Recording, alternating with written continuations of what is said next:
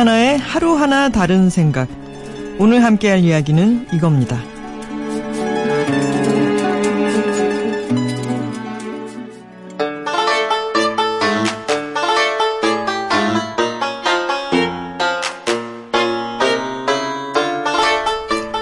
행사마다 SNS를 위한 포토존을 만들죠.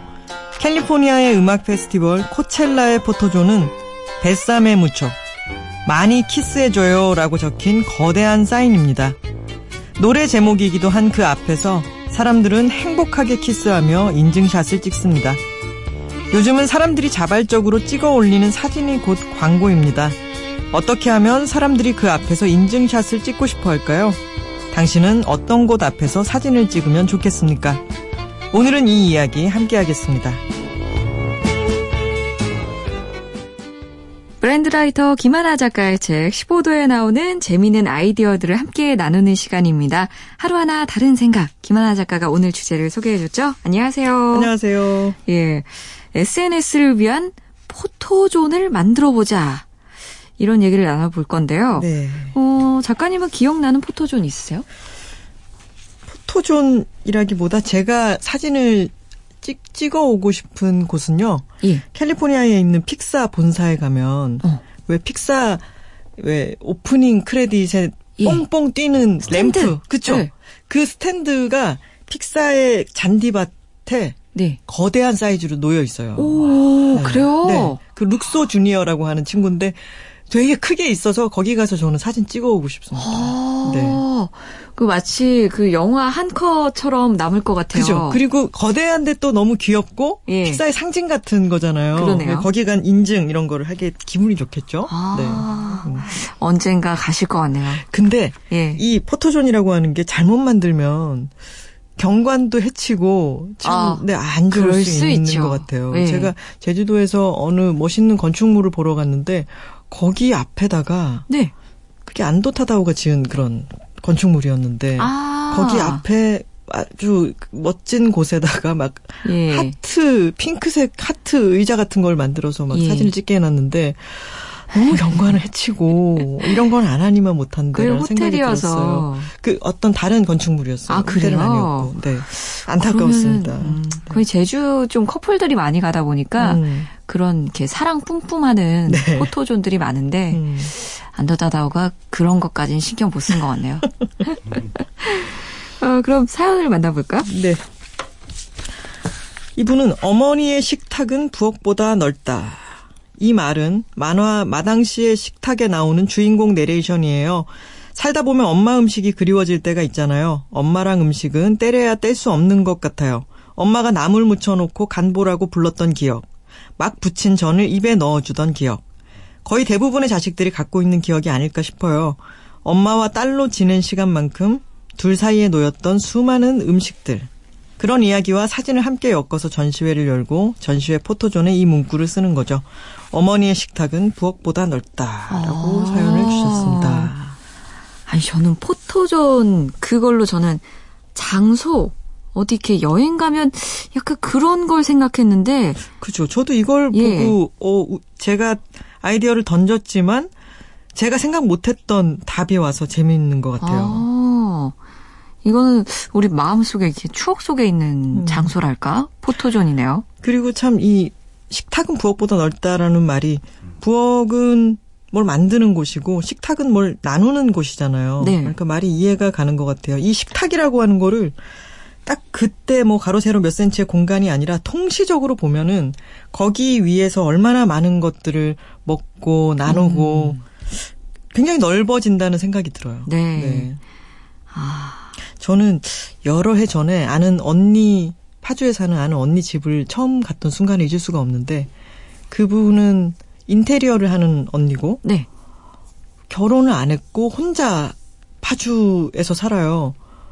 근데 언, 언니는 안 무서워 혼자 살면 그랬더니 119 있잖아 이렇게 대답하는 사람이었어요. 오. 자기가 살고 싶은 방식으로 사는 사람이었는데 저는 그 집에 갔던 날을 잊을 수가 없어요.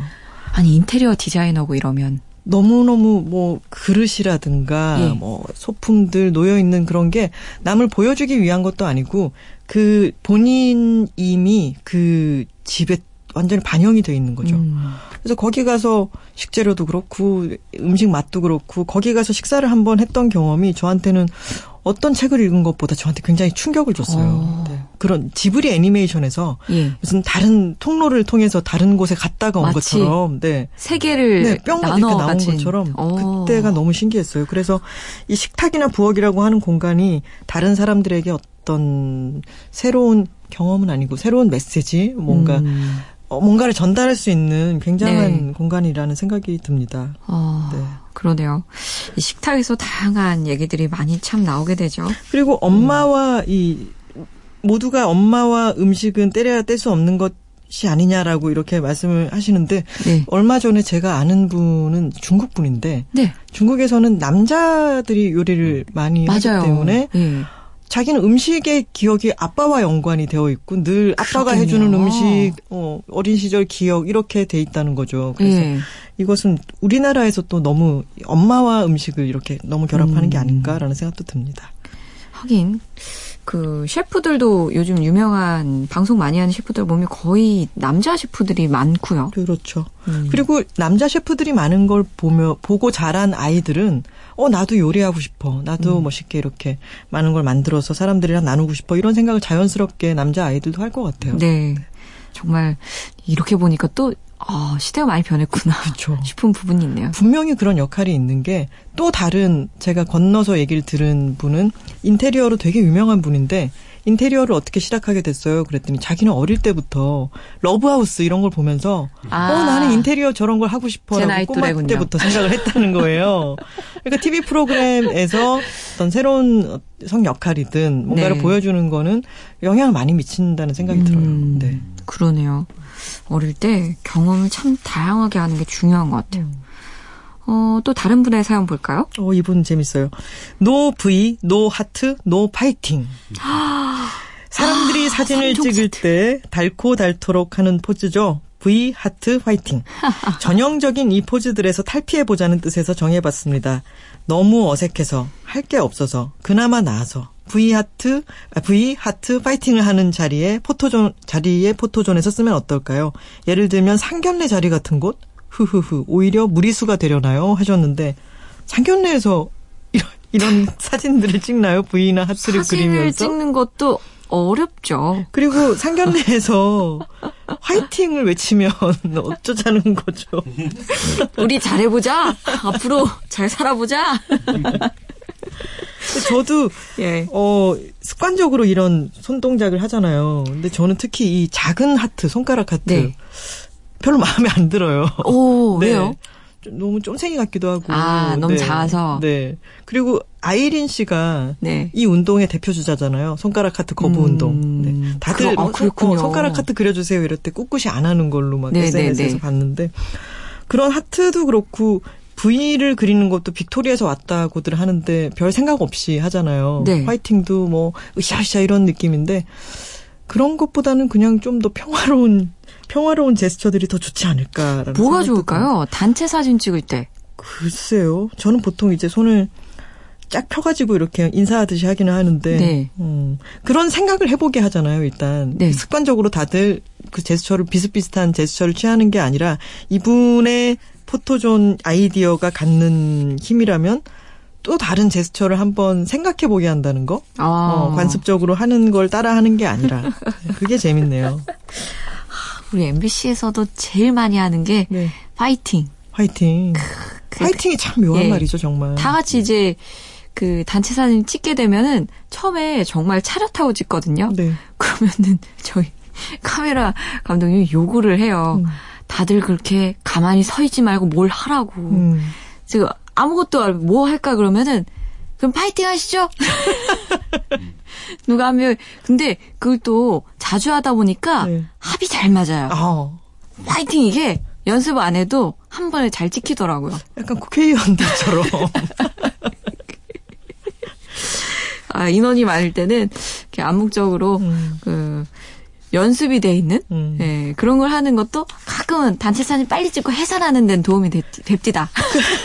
그리고 각 나라마다 제스처가 다른 것도 예. 참 재밌는 것 같아요. 예전에 제 영어 선생님이 오케이 할 때 엄지와 검지로 동그라미를 만드는 이, 네. 이 표현이 자기는 어디 세계 어디를 가도 이게 긍정적인 표현이 될 것이다라고 생각을 했는데 음. 브라질에 가선가 어느 옷을 이제 대 보는데 어 마음에 든다라고 하는 뜻으로 그 오케이 사인을 해 보였더니 네. 그 상대가 표정이 확 굳더라는 거예요. 나중에 알고 봤더니 브라질에서는 그게 이제 가운데 손가락을 올리는 것과 어. 같은 의미였던 거예요. 그래서 아 나라마다 이 제스처라고 하는 것도 다른 의미를 띠는구나 싶었습니다. V도 그렇죠. V는 또 어떤가요? V도 이게 우리는 victory 이렇게 쓰는데 네. 아, 이- 어느 나라죠? 어느 나라에 가면은 이 부위가 욕하는 게 된대요. 아 그래요. 예. 그래서 이것도 함부로 하면 안 된다 그러더라고요. 재밌다. 참 그런 건 누가 정하는 걸까요? 어떻게 정해지는 걸까요? 그 옛날부터 이렇게 문화로 이렇게 정해져 있다 보니까 음. 그러게요. 재밌습니다. 하루하나 다른 생각 브랜드 라이터 김하나 작가와 계속 함께 할게요. SNS를 위한 포토존에 관한 이야기를 하고 있거든요. 사연 전해드리겠습니다. 어, 이, 이 이야기도 재밌습니다. 지금 당신은 아르헨티나와 우루과이 앞 대서양 바다 위에 정반대에 서 있습니다. 무슨 얘기일까요? 우리나라 위도 경도는 북위 33에서 43, 중앙 위도 38도, 동경 124에서 132도에 중앙 동경 127.5인데요. 서울과 정반대는 남이 37.5도, 서경 53도, 아르헨티나와 우루과이 앞 대서양 바다 위라고 합니다. 그러니까 서울에서 지구를 관통 정반대 위치에는 우루과이 앞 대서양 바다 위라는 건데요. 네. 지구 반대편을 상상하는 것만으로도 지금 서 있는 위치에 대해서 환기를 할 수 있게 되는 것 같아요. 여행 가고 싶지만 못 가는 사람들을 위한 포토존에 이런 문구를 넣으면 어떨까요? 하셨습니다. 아, 재밌죠. 어느 나라의 반대편에 서 있다. 그러게요. 이 스케일이 느껴지지 않아요? 이 말을 그냥 읽는 것만으로도 발 밑에 저 반대편, 지구 예. 반대편을 한번 머릿속으로 그려보게 하고요. 어, 전 더 슬플 것 같은데요. 왜요? 여행을 못 가고 여행을. 못 가는 사람들을 위한 포토존이라뇨. 더 이렇게 현실을 자각시키면서 넌 지금 거기 반대편에 있어. 만약에 아르헨티나나 우루과이에서 여행 온 분들이 있으면은 그분들에게는 여기가 또 포토존이 되겠죠. 아, 그럴 수 있네. 네. 자기의 고향과 음. 지금 떠나온 곳과 딱 반을 돌아왔구나. 지구의 반을.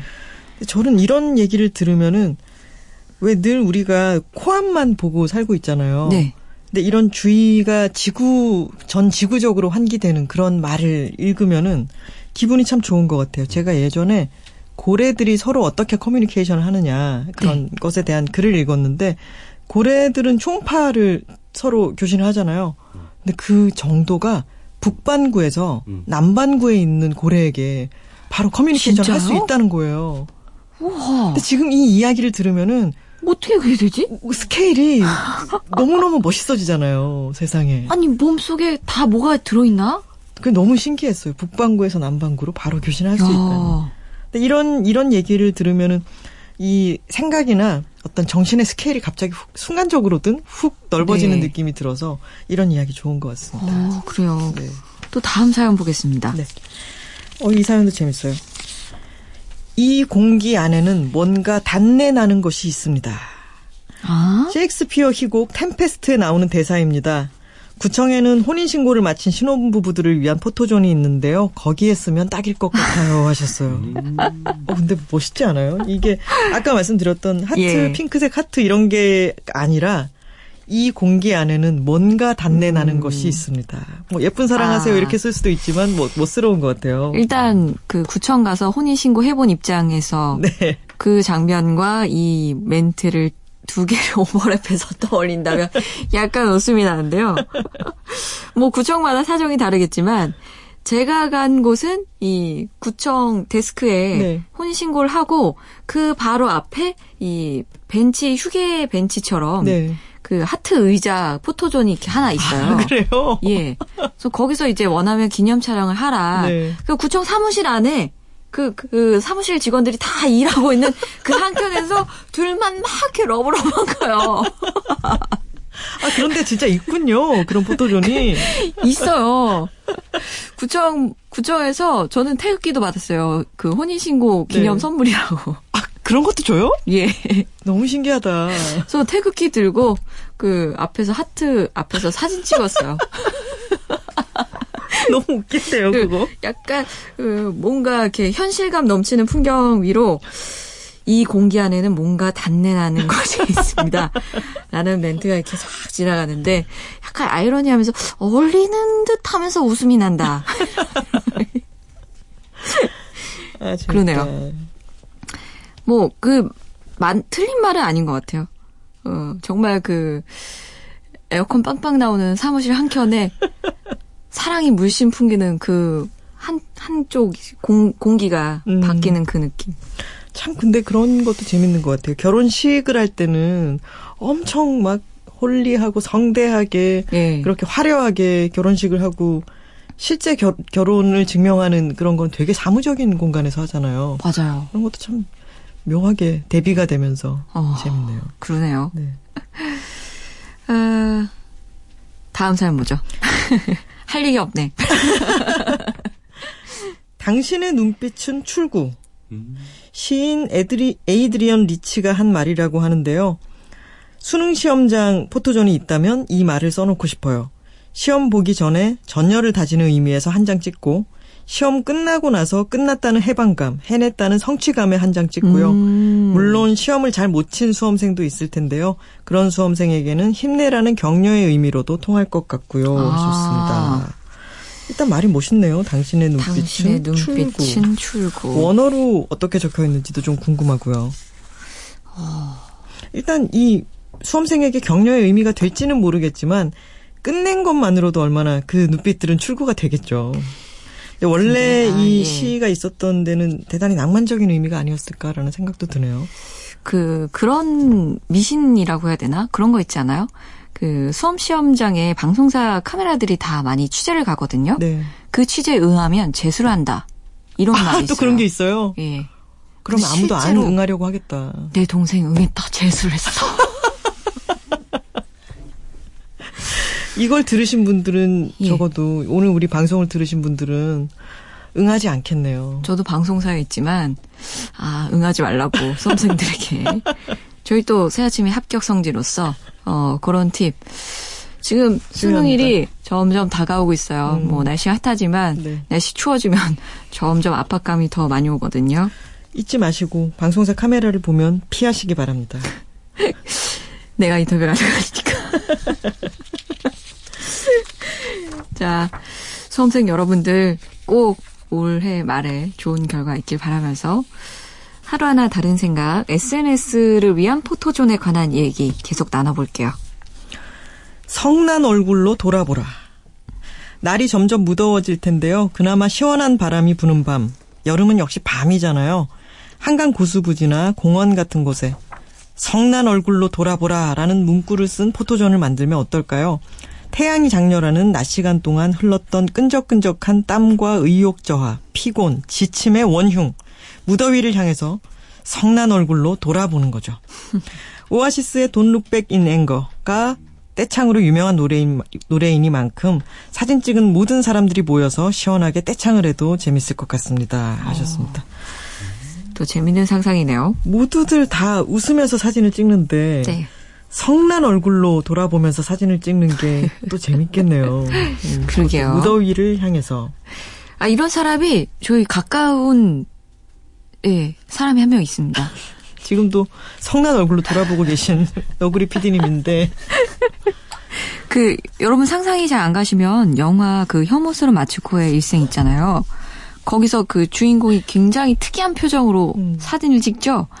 마치 그것 같이 사진을 찍을 때마다 약간 얼굴이 일그러, 일그러뜨려요. 아, 근데 그렇게 마음껏 성내는 얼굴을 남겨두는 것도 좀 스트레스 해소에 좋을 것 같아요. 그러게요. 그렇지 않아요? 늘 빵긋빵긋 음. 웃어야 된다는 것에서. 아 근데 또 이 더울수록 그 분노가 치미는 분들이 있어요. 음. 그래서 이 야외에서 갑자기 그런 분노 존이 있으면은 분노존. 반 반대로 평화 평화존 스마일존 뭐 그런 것도 만들어야 되겠는데요. 음. 분노존이 하나 있으면 스마일을 하기가 더 쉽겠죠. 언제나 음. 음. 양의 원리에 의해서. 근데 이 성난 얼굴로 돌아보라는 in Anger고 Don't Look Back in Anger가 이제 노래 제목이잖아요. 네. 이걸 보니까 또 생각이 나는데 제 아는 사람의 얘기였어요. 고등학교 때 자율학습을 하고 있는데 애들이 너무 떠드는 거예요. 네. 근데 그 중에 이제 늘 떠들던 애가 그날 하루는 공부를 해야겠다고 마음을 잡고 있었는데 애들이 너무 떠드니까 그게 꼴 보기 싫어서 한마디를 굉장히 크게 소리를 질렀어요. 네. Don't be quiet! 라고 한 거예요. 근데 애들이 조용해졌어. 조용해졌다가 조금씩 수근수근 소리가 들리면서 야, 돈 비콰이어트 아니야? 돈 비콰이어트면 더 아? 우리나라에서 일어난 일이잖아요. 네네네. 근데 왜 영어로 해주세요? 그래가지고요. 애들이 막 조용해졌다가 약간 수근수근 대면서 돈비가 맞나? 뭐 이런 얘기를 하고 있으니까 그, 그 친구가 그 옆에 있는 친구한테 야, 네가 맞댔잖아. 아. 애들이 조용해졌다는 게 제일 웃겨요. 예. 그, 그 개떡같이 말해도 찰떡같이 알아듣는다는 게 그런 거죠. 다음 사연 볼까요? 네, 어, 한 예능 프로그램에서 이경규 씨가 아이에게 훌륭한 사람 되라고 했더니 이효리 씨가 뭘 훌륭한 사람이 돼 라고 정색하면서 아이에게 하고 싶은 대로 그냥 아무나 돼 라고 아. 말했을 때 묘한 해방감을 느꼈다는 사람이 많았잖아요. 저도 그랬어요. 그런 의미에서 이 말이 참 좋아요. Be yourself. 너 자신이 되라. 다른 사람의 욕망, 막연히 학교에서 배운 대로 아니면 어떤 롤모델 그 모든 것에서 해방되어 각자 자유롭게 나 자신이 되는 멋진 삶을 위하여라고 하셨습니다. 저도 이 방송 장면 봤어요. 음, 그래서, 아, 그렇지. 쾌감이 있었죠, 진짜. 음. 그리고 be yourself라는 말도 좋지만 그냥 아무나 돼라고 하는 말이 참 좋은 것 같아요. 그니까요. 네. 그 이런 말이 좀 더 많아져야 된다는 생각이 들어요. 야. 근데 저희 네.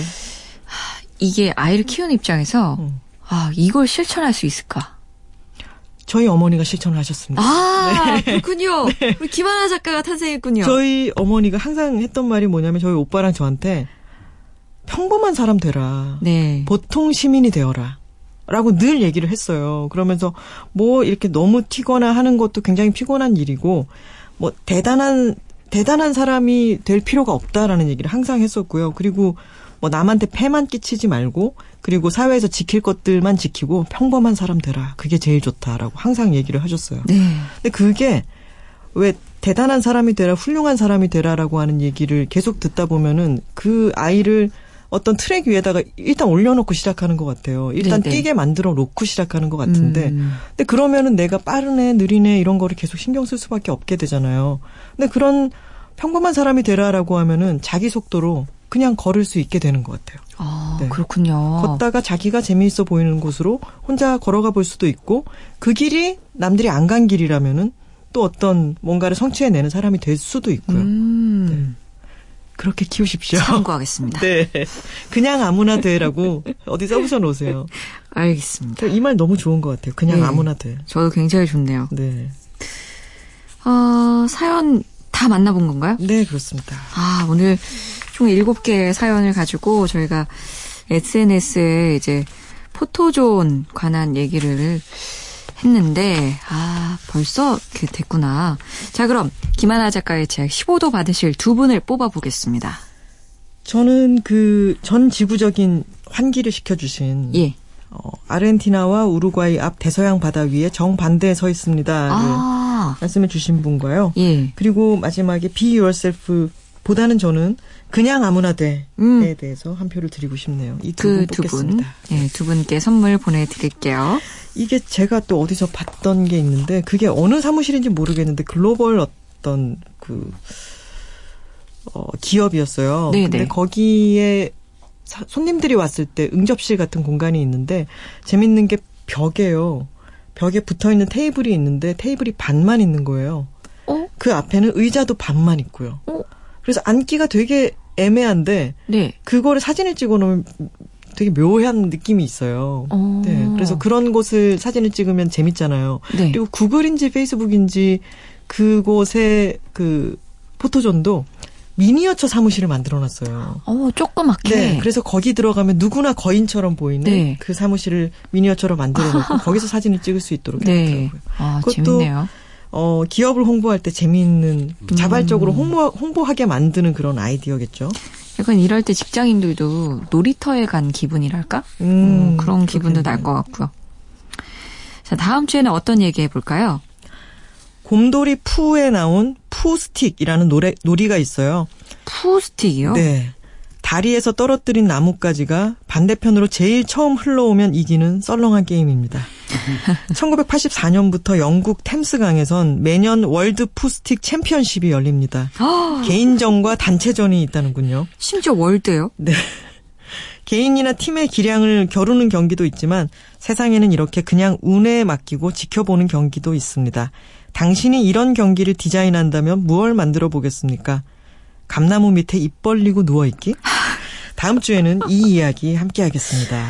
어, 이, 이 푸가 좀 싱겁기도 하고 속 터지는 부분이 있는데 다음 주에 저는 좀 많이 답답할 것 같습니다. 그런 거 잘 못 보시는군요. 어, 예. 노력해서 나아지지 않는 그런 경기 같은 거. 예, 운에 맡겨보는 그런 거, 음. 좀, 그럴까?